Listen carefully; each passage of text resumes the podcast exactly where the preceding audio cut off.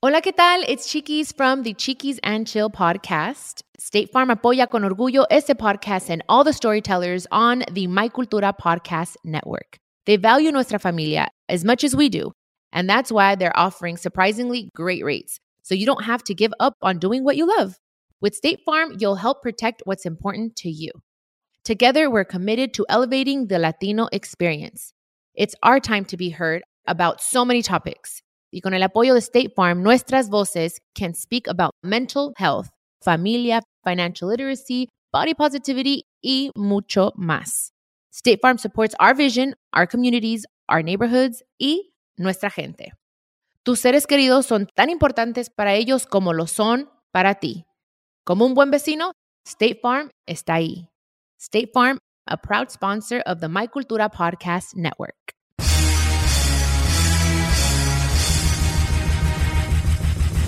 This is America with Rich Valdes, powered by PolitiWeek.com. And Rich Valdes is with us, former Christie administration official. You worked for Chris Christie, you've been in politics, done a lot of public service stuff. Rich Valdes, columnist now with the Washington Times. This is America. Richie V, you're on the air with the nation. the nation. The nation. This is America with your host, Rich Valdes. What's up, America? I am Rich Valdes, Valdes with an S, your liberty loving Latino amigo, right here, 17 blocks away from Madison Square Garden, New York City.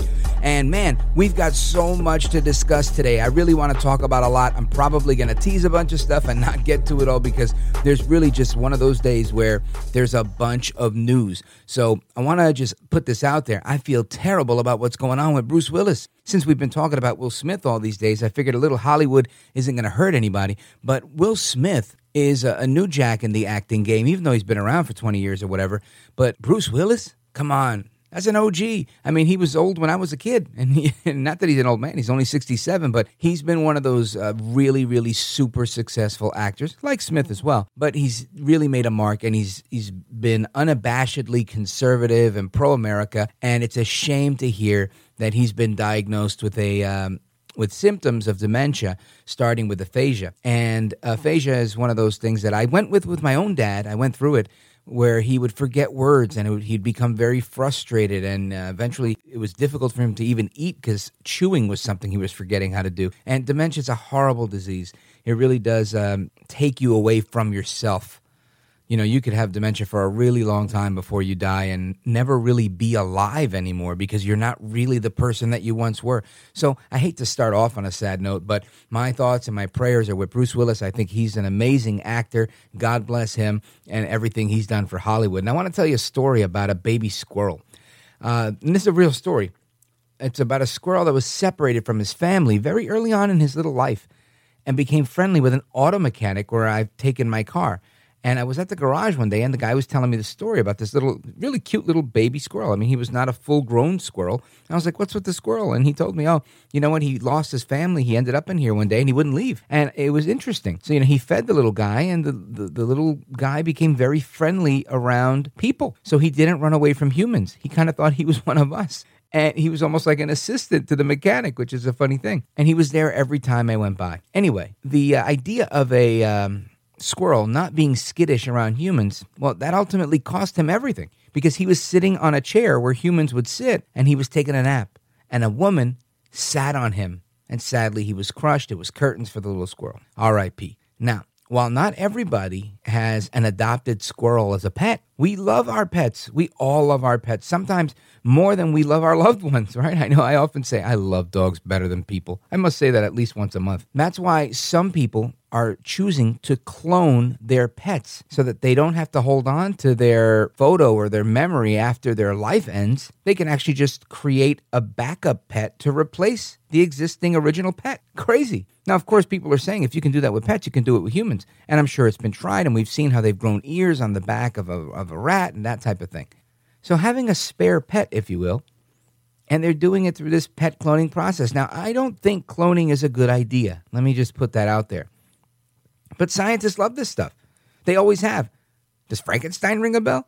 Russia's uh, Kremlin run media, RT.com, was discussing cloning recently. And I think that the way that we frame the conversation about different technology and philosophies is part of the problem. Too often, people want to react in disbelief and simply paint things as that can't be true. So instead of actually looking at the data that we now have, we, we try to verify its authenticity. And you have to do both, but it doesn't always serve us well because we waste our time and our energy trying to figure out or write something off saying, oh, that cloning stuff, all that stuff is all fake. And it's not. Clearly, people are buying dogs. And after all, science is literally the idea of trying to prove a hypothesis through the scientific method. And of course, some people have incredulously dubbed this a conspiracy theory. And I'm not a big fan of conspiracy theories. But some people seem to think that if it's considered a conspiracy theory. It can never become real, or if it becomes real, then all conspiracy theories are real. And, and I just think, why don't we look at things for what they are? But anyway, back in 2005, there were some big debates over the ethics of cloning with respect to fetal stem cells. And there was also debate with cord blood at the time, et cetera, et cetera. But I remember that was a big deal. And the, the stance that I took was we should probably not play God.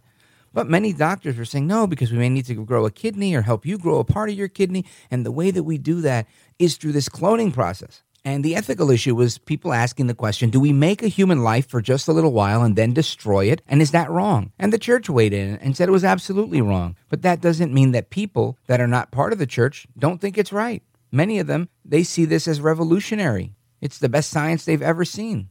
And for me, this is not necessarily my fight. I'm not here to wage war against cloning. I just find it very interesting. So, on its face, I think we should probably leave that alone. We shouldn't do cloning. But I understand the scientific community. They want to recreate a spleen or recreate a heart for someone that may need one so they don't have to use a pig heart, you know, a bovine heart, and put it into somebody in a transplant. And matter of fact, they just did that recently and the guy died. So, how would you approach cloning if you needed an organ or you couldn't find one? Let me know on social media at Rich Valdes with an S, at Rich Valdes with an S on all the social media platforms. Now, I want you to listen to this clip from RT.com Russia Today. Check this out. For the very first time, US officials have given the green light for scientists to experiment with uh, modification of human genes. It's been approved in the hope of trying to develop new anti cancer technology. But the tests undertaken on humans have been underway for some time already. Meet Elizabeth Parrish. She became a test subject for her own biotechnology company. Last year, at the age of 44, she was tested with two types of therapy. The first to prevent losing muscle mass, which comes naturally with age, and the second to battle stem cell depletion, which is linked to various diseases. We spoke to her about her innovative products. We're dealing with people who have the potential lifespan of 120 years but they're retiring at 65, often disabled, unable to work. We're telling you that we've done some safety data on it because the world is in is waiting for a cure, and we want to move it forward into clinical trials. We want to see what happens in human bodies. We want to create bodies. All right, hold on, Frankenstein. You want to create bodies. And that's exactly the argument that's always been there is are we going to start creating humans because we're going to start with, oh, let's just make an ear. Oh, let's try and regrow a finger. Oh, let's try and do this. And the, the ethical question becomes are we going to allow people to create entire human beings just to destroy that human being? Create life to destroy it. That sounds a lot like let's destroy America because we love it. It sounds crazy, but that's exactly where we are. So I'm wondering what your position is on that. Please uh, get at me on social media. I'll try to read your responses on the air. But this doesn't just stop here. People are doing this with their pets. And this from an article in BBC.com. From duplicate dogs to modern mammoths, cloning has come a long way since Dolly the sheep took her first steps in 1996. Ominous predictions were already being made within days, mostly focused on the grim possibilities of human cloning. Some even suggested that cloning would provide a way of replacing lost children for bereaved parents. While Time magazine greeted Dolly's arrival with a cover headline that mused provocatively, "Will there ever be another you?" question mark. That's an interesting headline. But on the other side of the world, a Japanese stem cell biologist was observing the events in Scotland with very keen interest the rise of regenerative medicine. And with that, we find that companies are now offering for a service for a fee to clone your dog. And you figure, you know what? What's the way to man's heart? A big plate of rice and beans, right? Food. but for many people, it's their pet, their dog, man's best friend. And I want you to hear this one minute clip on their sales pitch from a company called ViaGen. This is how pet cloning works. At ViaGen Pets, we know lots of people have questions about genetic preservation and cloning of their beloved dog or cat. So let's meet the Anderson family and their pet, Buddy. Buddy is a smart, playful 12 year old golden retriever. The Andersons consider Buddy to be an irreplaceable member of the family. As Buddy got older, the Andersons decided to preserve Buddy's genes. Their vet performed a small tissue biopsy, a minor procedure for Buddy, and sent the sample to ViaGen for genetic preservation.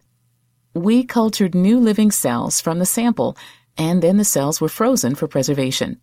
So the Andersons were comforted to know they had the option to clone their pet should they choose to do so. Now, this is how they do it. They sit there and do the process they just described there and allow you to reorder, hey, let me get another buddy. And when this buddy part one is over, I'm going to get buddy part two. And when buddy part two is ready to go, well, you know what? We'll put him down and we'll get buddy part three. And I wonder, I'm a dog lover. I've loved every dog that has ever been in my family, whether it's mine or a family member's. And I can't imagine that because I think people are individuals. People are, are special. Dogs are special. We have them for just a finite amount of time and then it's over. Ya, punto, final, period, the end. I don't know that we're supposed to play God and do that. But I've got more on that. If I have time, I'll get back to it. Fascinating article in uh, BBC. I will tweet it out and put it on all the social media so that you could check it out as well. It's really long, so I'm not going to read it to you on the air but I do want you to take a look at it. Anyway, straight ahead, more to come. I want to talk about some of the polls that are out there, some of the numbers, some of the crazy things that are uh, going on. They want to introduce Matt Gaetz, wants to introduce or has introduced Hunter Biden's laptop into the congressional record, which I think is great because it's floated around the internet long enough and everybody's ignored it, everybody being the media. So uh, we might touch on that, but there's a bunch of other stuff I want to get to. So, uh, stacked show. I'm going to try and move as fast as I can. Don't move a muscle. Keep it locked right there. Rich Valdes, this is America. This is America. What up, what up? It's Dramos from the Life as a Gringo podcast. And y'all already know food has the power to bring people together. Whether it's takeout for two while watching the season finale of your favorite show, or going to a barbecue with your peoples, both go great with an ice cold Coca Cola by your side. And if you can't cook, chips and dip work, especially as you listen to your go to podcast. At My Cultura, we know familia, friends, and community matter. That's why we aim to elevate Latino voices. So share the magic of our podcast with your friends and add a Coca Cola to the mix because there's magic when we eat together. Coca Cola, proud partner of the My Cultura Podcast Network. Listen to new episodes of your favorite My Cultura shows, like Life as a Gringo, available on the iHeartRadio app or wherever you listen to podcasts. Woodhouse Nissan offers a variety of SUVs and crossovers to fit your lifestyle. Whether you're looking for an SUV with high towing capability or a crossover with all wheel drive, you can expect a variety of safety features, plenty of seating, ample cargo space, and innovative design to tackle virtually any adventure.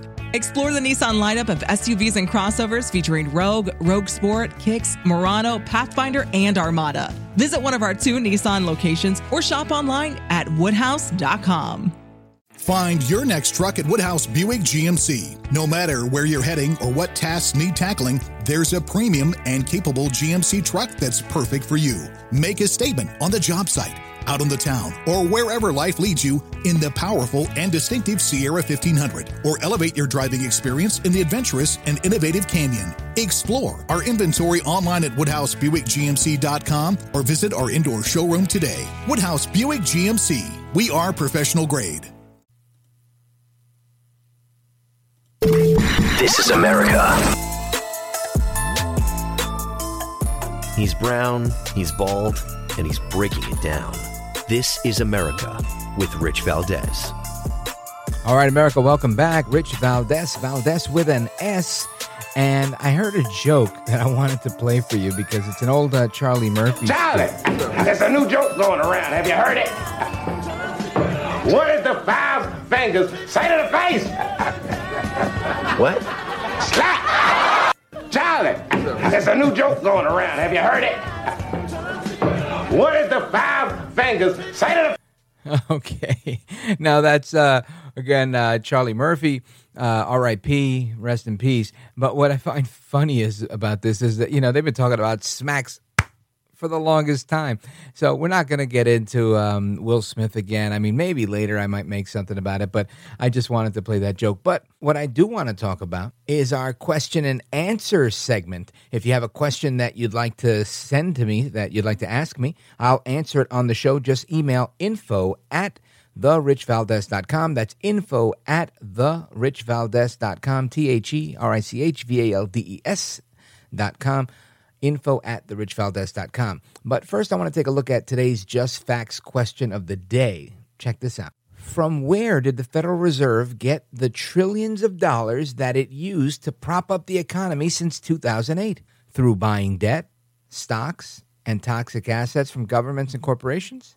Or borrowing, choice A, borrowing, choice B, conjuring, choice C, investing. So, where did the Federal Reserve get these trillions of dollars that they've used to prop up our economy? Hmm. Now, I'm going to go with conjuring because I know since it's not gold backed, the uh, currency we use, it's fiat currency, so they can do that, right? And they can always sell our debt. They securitize bundles of debt and they send it to, they sell it to China, they sell it to whoever will buy it. So I'm going to click conjuring and see what happens. I'm going to click submit, and I am correct. All right, ding, ding, ding. And here's a little bit of the answer. Since 2008, the Federal Reserve has changed and engaged in a policy called quantitative easing to provide quote unquote relief from the Great Recession of 2007 to 2009 and COVID 19. Quantitative easing involved buying more than 7 trillion in debt, stocks and toxic assets from governments and corporations. In the words of PhD economist Benn Steil, the Fed implements QE mainly with newly conjured dollars that it creates electronically. So everybody that's talking about um, digital currency, this, that, and the other, it's already digital. They don't even print these dollars that we're spending at the federal level. And there's more to it. Go check it out at justfacts.com, justfacts.com. I recommend their newsletter because it's chock full of facts. It's uh, primary source data. This is the stuff that you want to know and read and have available to refute people when you argue with them. Go to justfacts.com slash rich and you can get their newsletter absolutely free. Now, what I want to talk about specifically was not just that question, but our own question and answer, right? And somebody wrote me and asked this question because we were arguing about the Russia, uh, Ukraine, biolabs, and all that. And I've discussed it at nauseum, but I want you to hear their side. So here's their question. They were making the case that Canada would be the equivalent of Ukraine to the United States. And you've probably heard this in other places, but this is what they sent me. And they're making the case that with Ukraine hiding biolabs that are containing a biological weapon that can be used against Russia. Now, again, this is the Ukrainians fighting the Russians with a pathogen that's designed to kill Slavic people. Now, if I'm not mistaken, they all have this same background because they've all been neighbors for, uh, you know, since the beginning of time. But this is the question. If Canada was hiding biolabs that were producing bioweapons to kill the Latino genetic code, would Latin American countries make a move on Canada? Or would they allow them to successfully make bioweapons and eliminate the Latino genetic code? So, this is their argument that Putin is right to be invading Ukraine because they're going to wipe out his entire race, right? His entire nationality. And I think, man, not saying that this can't happen. I'm saying that even if that were the case, if you tell me there's a house on my block and they're plotting to kill me, I'll go there and I'll get those guys. I don't have to blow up the whole block and take over the whole city in order to get at the bad guy, right? I mean, it just seems common to me, commonsensical. I don't have a lot of common sense, but that to me seems like the common sense approach. My answer to him is this the U.S. government, first of all, through the um, Defense Threat Reduction Agency, which is, you know, some deep state agency that helps clean up uh, bioweapons and, and make sure we have our hand in everything has been partnered with different biolabs all over the world, specifically in Canada, for over 20 years, just like we've been in that Ukraine deal for 16 years. And they're not hiding anything. All of this stuff is publicly available and it's verifiable. So, my thought again like any other stationary threat, you secretly send in a SEAL team or a targeted drone strike and you wipe them out. Then you say, oh, I guess it was a gas leak. I don't know what happened. Wasn't me. Or you call them out when you're at the UN meeting or at the G20 in front of other nations that are at risk, not by sending 190,000 troops and spend 30 plus days in there as you invade the entire country. Now, I know that Russia has raised these issues at the UN about the biolabs, but they haven't made the the type of case that I think they need to make if that's actually the case. It's not on even on the uh, Kremlin website. The only thing he talks about there is restoring the Russian Empire, et cetera, et cetera. The rest of it's all rhetoric. Now, another question that came in says Russia will reclaim the Ukraine to rejoin the Slavic people. China will reclaim Taiwan. North Korea will reunite with South Korea, and the Middle East is coming for Israel. This person goes on. All thanks to the globalist mentality, all encouraged by the DC warmongers, while the mockingbird media eats it up and regurgitates it to the unsuspecting sheeple. This is a play on words, people that are sheep. All right, so here's my answer. This particular conversation reinforces exactly why it's so dangerous for Iran to be partnered with Russia and China. The other part of this is about these bloodlines, this these Slavic people, these people that are uh, focused on ethnic purity, some sort of uh, rhetoric that honestly is what Hitler spoke about, and he echoed these sentiments regularly. Now, this is a very common theme of uh, Europeans, and it goes back to even the Moors promoting Islam in Spain and other parts of Europe before that or even the Barbary pirates before that. So, yeah, race and ethnicity have been a big part of, of Europe's existence, protecting the, the bloodline and whatnot. It's not been a big part of the American existence, and we flourished because of diversity, not in spite of it.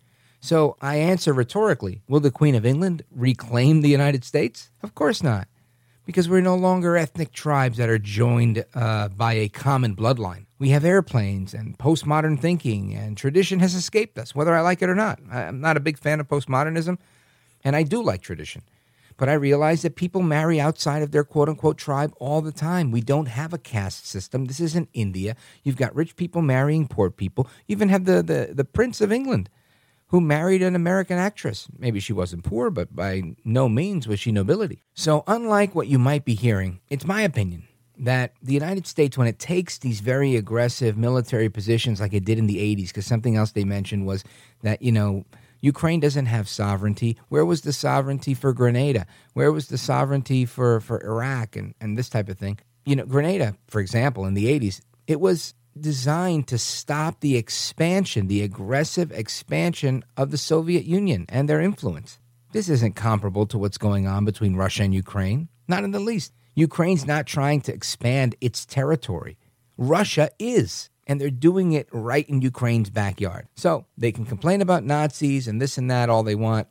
But I find it interesting how all of this rhetoric, bloodlines, and whatnot, everything always seems to lead back to the Jews. Everybody wants to always hammer the Jews over something. I mean, I think the anti Semitism that is wrapped around so many of these tropes, so many of the arguments that I hear, even from people that agree with me most of the time and disagree with me on this topic, I find it just, it's palpable. But hey, what are you going to do? Anyway, that's our Q&A question and answer segment, and I'm going to be doing that more often, so make sure you send us any questions that you have. If I'm able to answer them, I will happily at the following email address, info at therichvaldes.com, info at the richvaldes.com. All right, more to come straight ahead. We're going to talk about what's going on with gender and womanhood and teachers and Disney and DeSantis.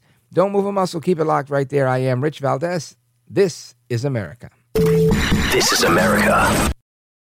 Woodhouse Nissan offers a variety of SUVs and crossovers to fit your lifestyle. Whether you're looking for an SUV with high towing capability or a crossover with all wheel drive, you can expect a variety of safety features, plenty of seating, ample cargo space, and innovative design to tackle virtually any adventure. Explore the Nissan lineup of SUVs and crossovers featuring Rogue, Rogue Sport, Kicks, Murano, Pathfinder, and Armada. Visit one of our two Nissan locations or shop online at woodhouse.com. At Baker's, we work with local farms right in our own backyard to bring you food that's fresher than fresh. From homegrown watermelon that makes your mouth water to crisp corn picked right around the corner. Come pick out some yourself because shopping for local produce should be as easy as shopping at your local Baker's. Baker's, fresh for everyone. And now, shop what you love and save $2 on each participating item when you buy three or more with your card. Baker's, fresh for everyone. Welcome to America, the land of junk sleep, where it's bedtime, but you're double booked. Here, there's always one more deadline to meet, episode to watch, or meme to share. The world may not want you to sleep, but we do. Only the sleep experts at Mattress Firm can help you find the right bed at the right price. Unjunk your sleep. In store or online at mattressfirm.com today. The 45th President, Donald Trump, thinks it's an honor to speak with Rich Valdes. Oh, very good. Mr. Call screener. Yeah. Oh, it's an honor. Thanks, Rich. The honor is all yours. Conservative talk with a dash of sofrito. Now, here's Rich Valdes. All right, America, welcome back. Rich Valdes, Valdes with an S, your liberty loving Latino amigo. By the way, it's a nickname Mark Levin gave me once. And I want to get into what's going on in Florida because this is part of the culture war. People are all over the place, beside themselves, with this uh, "Don't Say Gay" bill. And again, we talked about this at least in the last three or four shows, but uh, I just find it it's not going anywhere. It's probably as ubiquitous as uh, Will Smith and Chris Rock. the Spanish restaurant that I go to, it's a little cafeteria uh, in Bogota, New Jersey. I go there for coffee and uh, and the dinner's good there too, and lunch and all that. But the coffee's just stellar. It's called La Giraldia if you want to check it out. But they um they have a TV on while you walk in, and I go in and I hear the the Spanish language radio show, one of the New York stations, is having this discussion about el don't say gay ley. Right, the the new law, the don't say gay, and I thought, oh my gosh, they've been absorbed into this. Now, at the end of that conversation that they had on the radio, they ended up with um, the same opinion, I guess, that I have that this is probably something we shouldn't be talking about with children at that age anyway, at least not school teachers. But that was the topic of conversation. So more has unfolded with that. The president of Disney Corporation has spoken out against this, and we've got some audio on that. Plus, teachers are speaking out, and Ron DeSantis blasted them back. Plus, my thoughts. So, listen to this. The woman, her name is Karen No. I forget her last name. She's the president of Disney Corporation. Check this out. I'm, here as a mother of, of two queer children, actually, um, uh, one transgender child um, um, and one pansexual child. And and also as a leader um, and that was the thing that really got me because I have heard so much from so many of my colleagues over the course of the last couple weeks um, in open forums and through emails and phone conversations. And um, I feel a responsibility to speak, um, not just for myself, but for them. Now, she feels a responsibility to speak for everybody because she has children that have these. Uh, special characteristics of being LGBTQIA plus and pansexual, et cetera, et cetera. You heard her. And again, that's Karen Burke. I had forgotten her last name, Karen Burke uh, from Disney Corporation. But she goes on, and she goes on to say that she supports having many, many, many LGBTQIA characters in their stories and wants a minimum of 50% of the characters to be LGBTQIA and racial minorities. Now, listen, I don't have a problem with that. Disney's a private company. She can make as many queer characters, Hispanic characters. She can make a Rich Valdes character, you know, a, a talk radio Puerto Rican guy. I don't care. That's her prerogative. But I, I think it's interesting that that is the standard that they have espoused. Because in my life i've never i've hired i used to run a department in a university. I worked in a fortune 10 company. I have never ever said we're going to hire people or create things based on these arbitrary or popular culture themes. In my own life right i go buy coffee at a cuban place. I go to 7-eleven sometimes. I go to wawa sometimes. I go to different gas stations I go to nice restaurants every now and again. I never walk in there and say, all right, well, the maitre d' looks like they're of color, but the restaurant manager looks like they're white. And excuse me, sir, you the owner here? How many of your staff are of color? And why aren't you? They're going to look at me like I'm crazy. That's just not how we do things in life. We never wake up and live our lives through the lens of racism. But that's what Karen Burke wants to do at Disney. So you be aware, you know, be guided accordingly, and listen to the rest of this um, to all of us. We, we had a we had an open forum last week at 20th where um, again the home of, of really incredible groundbreaking lgbtqia stories over the years where um, one of our execs stood up and said you know we only have a handful of queer leads in our content. And i went what?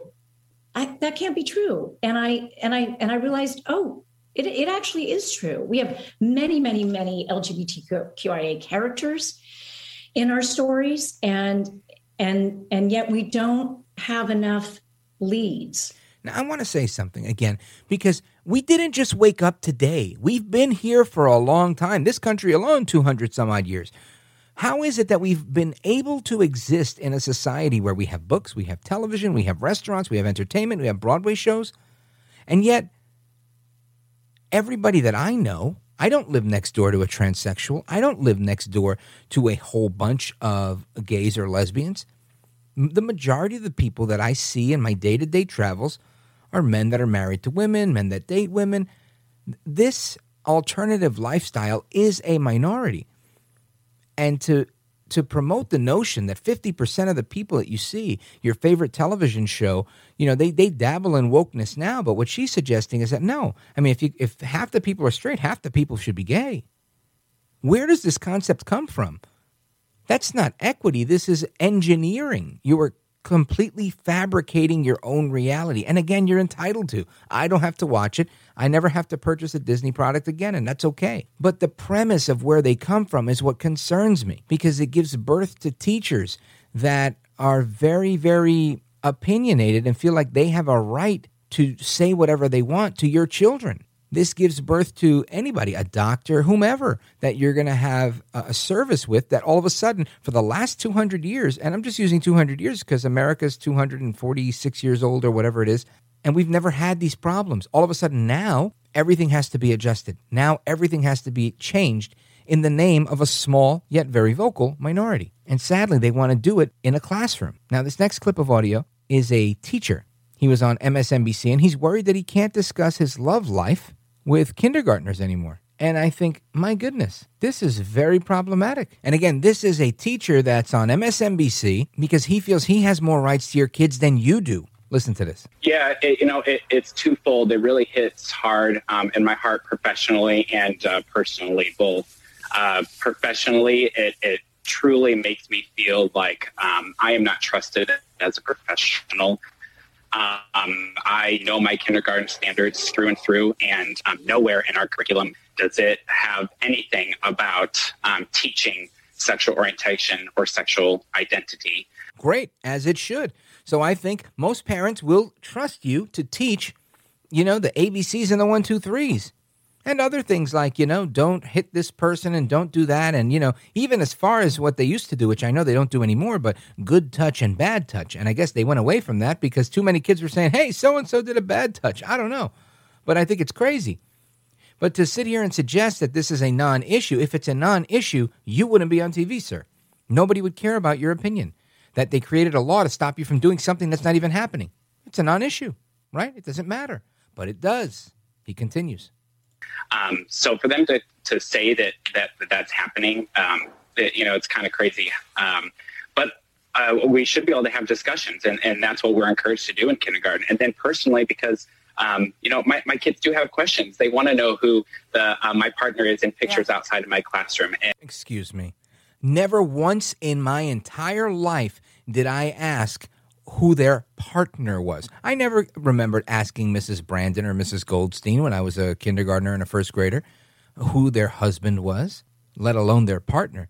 Now, I get it that some kids are precocious and they might say, Oh, you know, my mom has a husband. Do you have a wife? Blah, blah, blah. You know, I could see kids doing that. But it's the teacher's job as a professional to redirect this and say, you know, well, we could look at the story that we just had or what. there's no reason for you to interject. This is not your new best friend. This is not some sort of social uh, outing where you're hanging out with other people's children because they hired you as a babysitter. You've been hired as an educator, sir. Act like it. And I should be able to speak to that. So, so do you worry that you won't even be able to talk about your own personal home life? I mean, I, I have a child in kindergarten right now. I know exactly that my my child has two teachers, one of which has a daughter at home um, and is single. The other is married and has four children. I, I know everything about their lives because my kid tells me. Absolutely. Is that what you send your kids to school for? I never came home and told my parents about my teachers' personal lives. I'd never known anything about their personal lives. And again, for this guy or this woman, both of them seem very young to sit here and say that it was wrong when I got educated. It was wrong what we've done for ever and a day? Because again, this is not new. We've had kindergarten for a very long time. This hasn't been an issue until right now. Absolutely, you, you are 100% correct. Um, that's what we do as educators. We build relationships with our kids, and in order to build relationships, you talk about your home life. You talk about what you do on the weekends. That's building community. I it scares me death that I am not going to be able to have these conversations with my children. You should be scared to death of what parents might do to you if they find out that you're talking about your your gay lifestyle and your husband with these people. Now, again, if people are going to say, "Rich, now you're really becoming homophobic," I mean, if it was a it was a young lady and she was recently married and she said, "Oh, my husband and I went pumpkin picking this weekend. What did you do with your family?" Listen, if he wants to say he, him and his partner went pumpkin picking, fantastic. But if you can get to the point where you start showing pictures and you want them to know that this is a man because you want to force feed the acceptance, uh, social acceptance of them saying, no, it's okay for men to marry men. When you grow up, do you want to marry a man? It's okay. You could be a teacher just like me. Excuse me, sir, you're crossing the damn line. And you're going to have to worry about a lot more than Will Smith. Let's continue because they're going to ask me what I did on the weekend. I don't want to have to hide that my partner and I went paddleboarding this weekend because then they ask, well, what does partner mean, Mr. Bernard? And, you know, I, I'm worried. Can I tell them what it means? I'm also worried for my kids. I have a little girl. You know what? Everybody has rules in their job, bro. Everybody has rules. I have rules in my job. Not everybody is a huge host that can say whatever they want at the risk of getting fired and then they can't get fired because they're too big. There are some hosts that will get fired if they say something that's crazy. Happens all the time. People bounce around different radio stations and whatnot. You got to be careful what you say. If, if they tell you, look, we don't want to open ourselves to exposure, talking about people in a, in a maligned or malicious way, then don't do that. Right? You have to follow the rules. There's FCC rules when you're broadcasting on live air. This is how it works. If your job is telling you, or the state, you work for the city or municipality, a county, if you're an employee of the government and you're paid by the taxpayer and they give you a set of rules, follow the rules. I've worked for the state. I never got once got into something about oh well you know here maybe if I made friends at work but not professionally not when I was dealing with you know if I was a contract administrator or chairing a grant committee or whatever I never brought up what, what was going on. You know oh over the weekend yeah yeah I went to a pumpkin patch. Oh yeah yeah I took my kids to see whatever. That's it. It ends there. It's not this huge thing because professionalism comes first who needs to have this conversation especially with children that are four or five years old going into kindergarten and or eight or nine years old uh, up to the end of third grade. Really, bro? Anyway, there's 20 seconds left here. I want you to listen to the, less, the rest of the clip. Uh, this year who has two moms, and the kids are curious about her two moms. They want to know about her two moms. You know, if they come to, if they go to her and ask her about her two moms, and she doesn't know. Everybody has a different family system. Everybody has different family members. Next. To say? They're going to come to me and ask me. And then, you know, so what do I do? It just, it opens up uh, for parents to really take some legal action against the schools and teachers. This bothers me because you know what? Little kids are very impressionable, and I did it. I remember. I don't know if this guy, from the looks of this video, it's him and this other young guy. They both look like they're in their mid 20s, early 20s. I don't know that they are the parents of children, but I am. I've been a dad for over 20 years, and I can tell you, I did kindergarten. I did it twice. My youngest is a junior in high school. I remember these things. I remember building the gingerbread house. I remember seeing other parents there. None of these things ever arose, even in situations where there were different family dynamics. We've had divorce, you've had gay marriage, you've had all sorts of things through the years. It's never been an issue.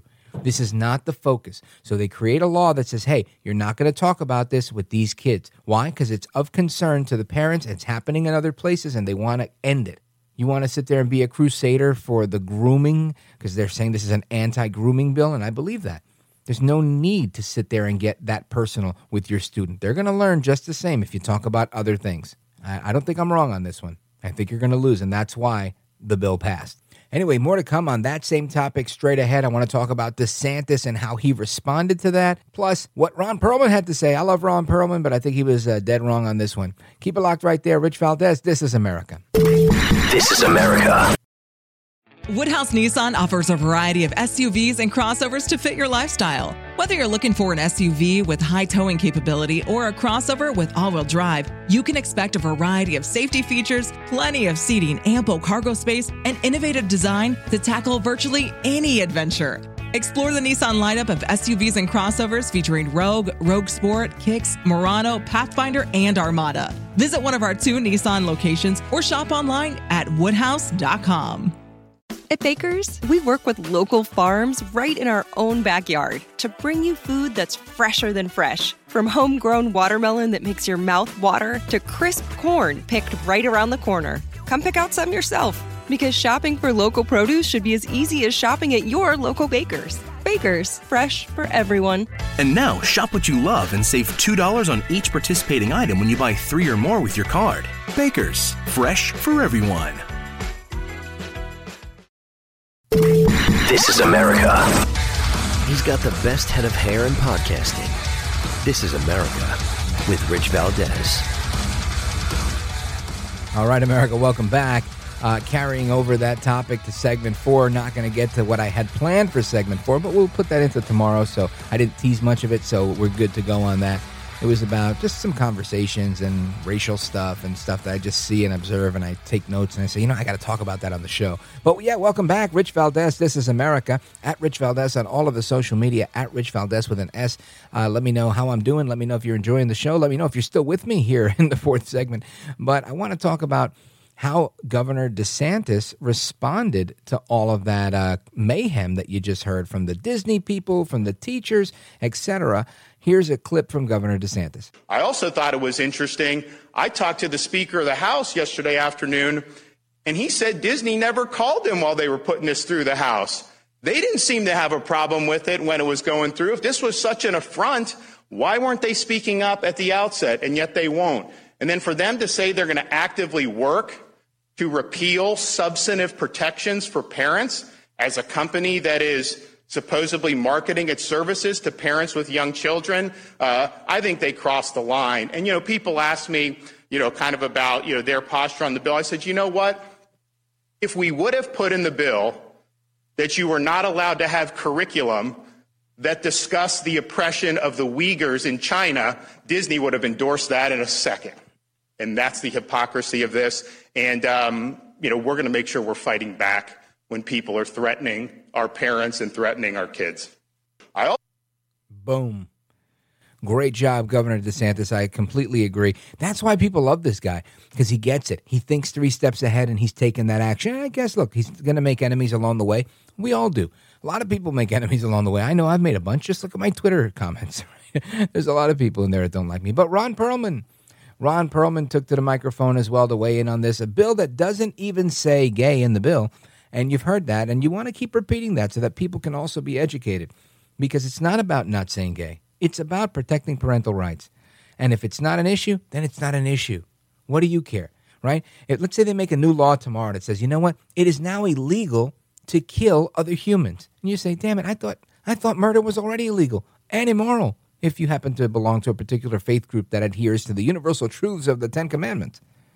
What would I care if they created a new don't kill people bill?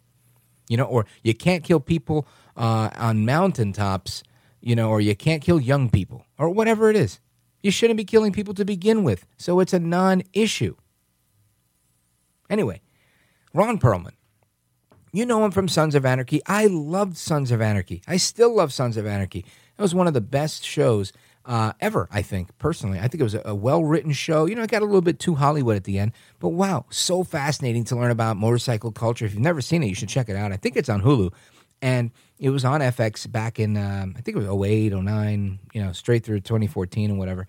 And uh, I caught it, I think, around season four. I was dating a girl that, that liked that show, and we used to watch it. And it was a great show. I just thought it was a great show. Anyway, point is, uh, Ron Perlman was, uh, you know, he was like the main guy and kind of a protagonist in many ways in the beginning, and then he becomes like the villain, and then he gets killed like everybody else gets killed. If you've ever seen this program, uh, the series is really interesting, very gory, very very dark in many ways. But the, the main guy, Jax Teller, he reminds me so much of Joe Biden. Like everything Jax touched died. he was just he ruined everything. He ruined the club. He ruined this. He ruined everything. And uh, at the end, he ruins himself.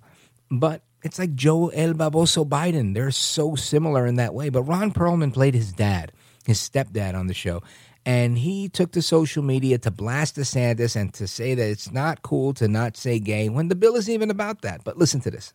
Good morning, Governor DeSantis. Ron here. Um, don't say gay. Don't say as the first two words in a sentence spoken by a political leader of a state. Now, obviously, we know that didn't happen. DeSantis doesn't call it the Don't Say Gay bill. It's not really called the Don't Say Gay bill, and it's not written into the bill language. The text of it doesn't say Don't Say Gay, right? But he's a victim of the fake news. In the United States of America, don't say.